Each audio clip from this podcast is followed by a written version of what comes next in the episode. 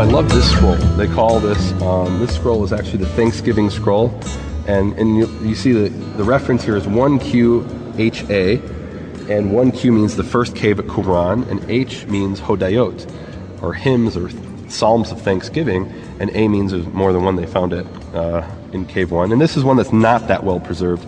This is one of the scrolls they went back after the Bedouin and sold the original scrolls and said, well, maybe there's more in this cave and they did find more. Oh wow! Um, and they weren't as well preserved the other ones. Mm-hmm. And what's interesting is you can't see anything. I mean, how could you possibly read that?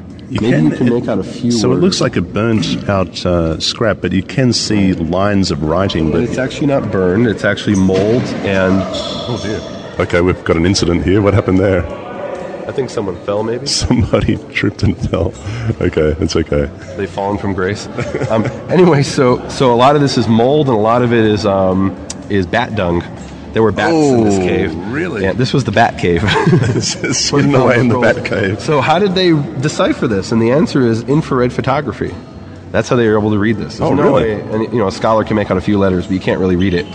So it was only with infrared photography that they were able to read this. That's incredible. What's interesting is these are psalms and prayers that aren't from the Bible. These are things that were composed by the people at Qumran. You know, it's interesting you say it because uh, like I'm just reading, Mm-hmm. uh, and this is a quote from Josephus. Before meat, the priest says grace, and you, you don't find that, but there is a, at least a Christian tradition that you would say uh, a prayer of thanks before you eat. And you even find, you know, you, you find um, prayers, and it doesn't say in Hebrew grace, by the way. um, so What does it say? No, it says he and the priest would pray before they before they're eating.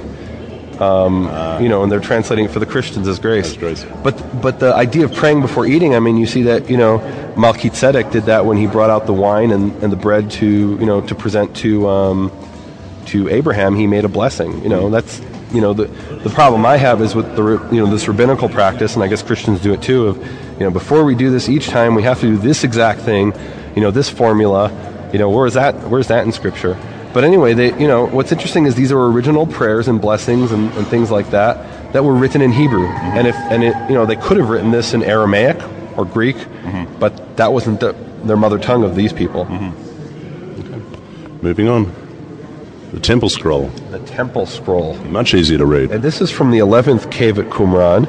And um, it basically describes a future temple. It's Kind of boring.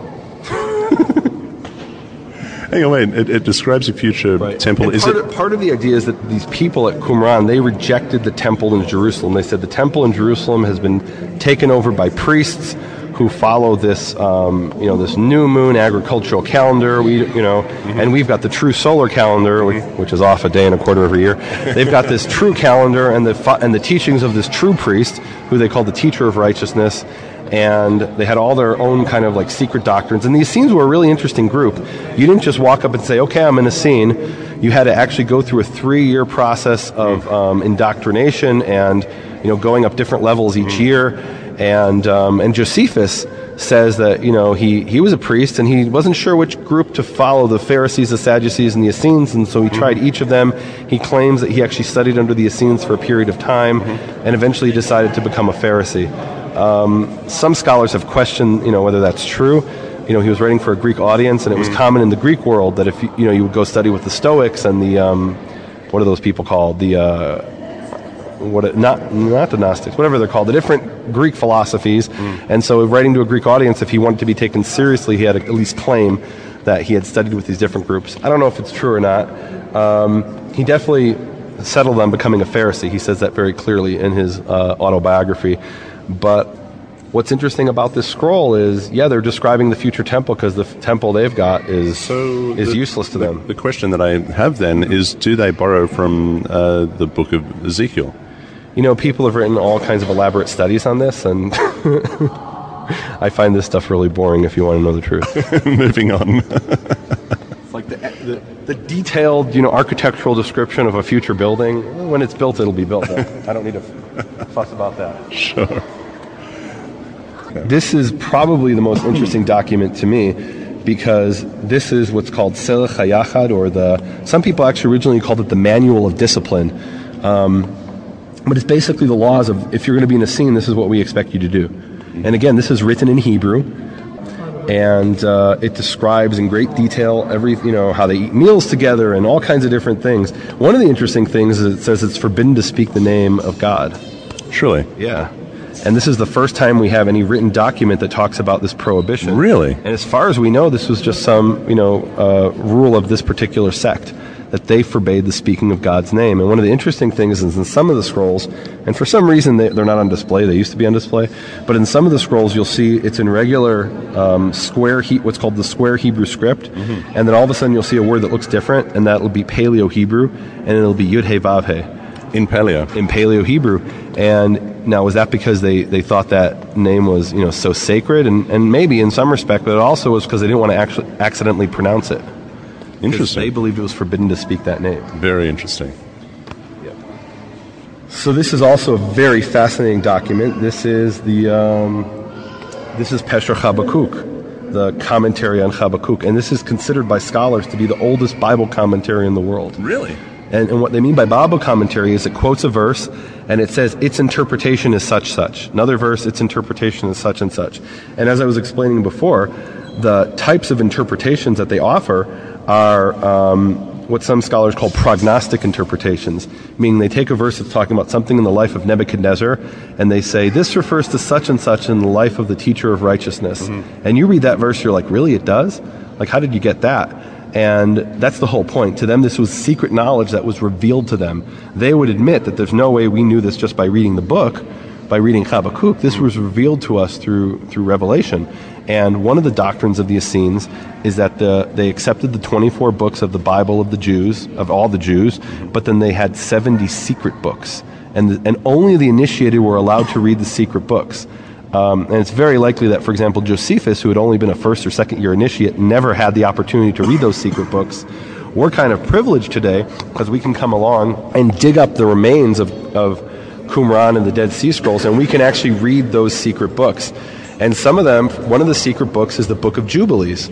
That book that has this, you know, calendar of 364 days, which doesn't really work because it's, you know, it's missing a day and a quarter and, and falls off every every year by a day and a quarter.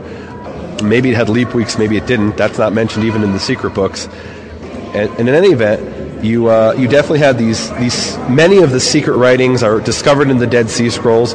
One of them is called the Book of Giants, and it has all kinds of interesting things in it and many of these have only been really revealed in the last, I would say, 20 years since the Dead Sea Scrolls started to be really published. Very few were published up until 1992. They were almost like there was this cartel of Catholic scholars who um, who con- literally who controlled the scrolls, and they would leak out a, a fragment every year, another fragment next year, and uh, they the the bulk of the scrolls weren't known to generations of scholars until finally in 1992 the Israeli government stepped in and put a stop to this, and they said, we're going to publish all the scrolls within 10 years. And that's actually the project that I was privileged to have been part of, publishing those scrolls. And, and we did. We published all the scrolls within 10 years. And now, you know, people talk about, oh, you know, there's this secret thing in the scroll and that secret thing in the scrolls. There's no more secrets. All the scrolls have been published. If any of them haven't been published, that's because scholars missed them. It's possible they missed them. There's tens of thousands of fragments. But all the known scrolls have been published apocrypha in the scrolls. Yeah, and what they're referring to here is, um, you know, you have this two bodies of books from Second Temple times. One's called the Apocrypha, and the other's called the Pseudepigrapha. And these are Jewish writings. Most of them are Jewish writings from Second Temple times. Some of them aren't Jewish writings. Like, for example, there's a book called The Lives of the Prophets, which has been proven definitively is actually from the Byzantine period, from like the fourth century AD or CE. Um, but then other books in the pseudepigrapha, like the Book of Jubilees, um, part of the Book of Enoch, are clearly Jewish writings from Second Temple times. And what they're suggesting here is that now we can directly connect those to the to the Dead Sea Scrolls. So now we can we can prove definitively that they can be connected to the scrolls, um, the people who wrote the scrolls, because some fragments have been found in the Dead Sea Scrolls themselves. Um, and these were some of those secret books, those 70 secret books that only the initiated were allowed to read.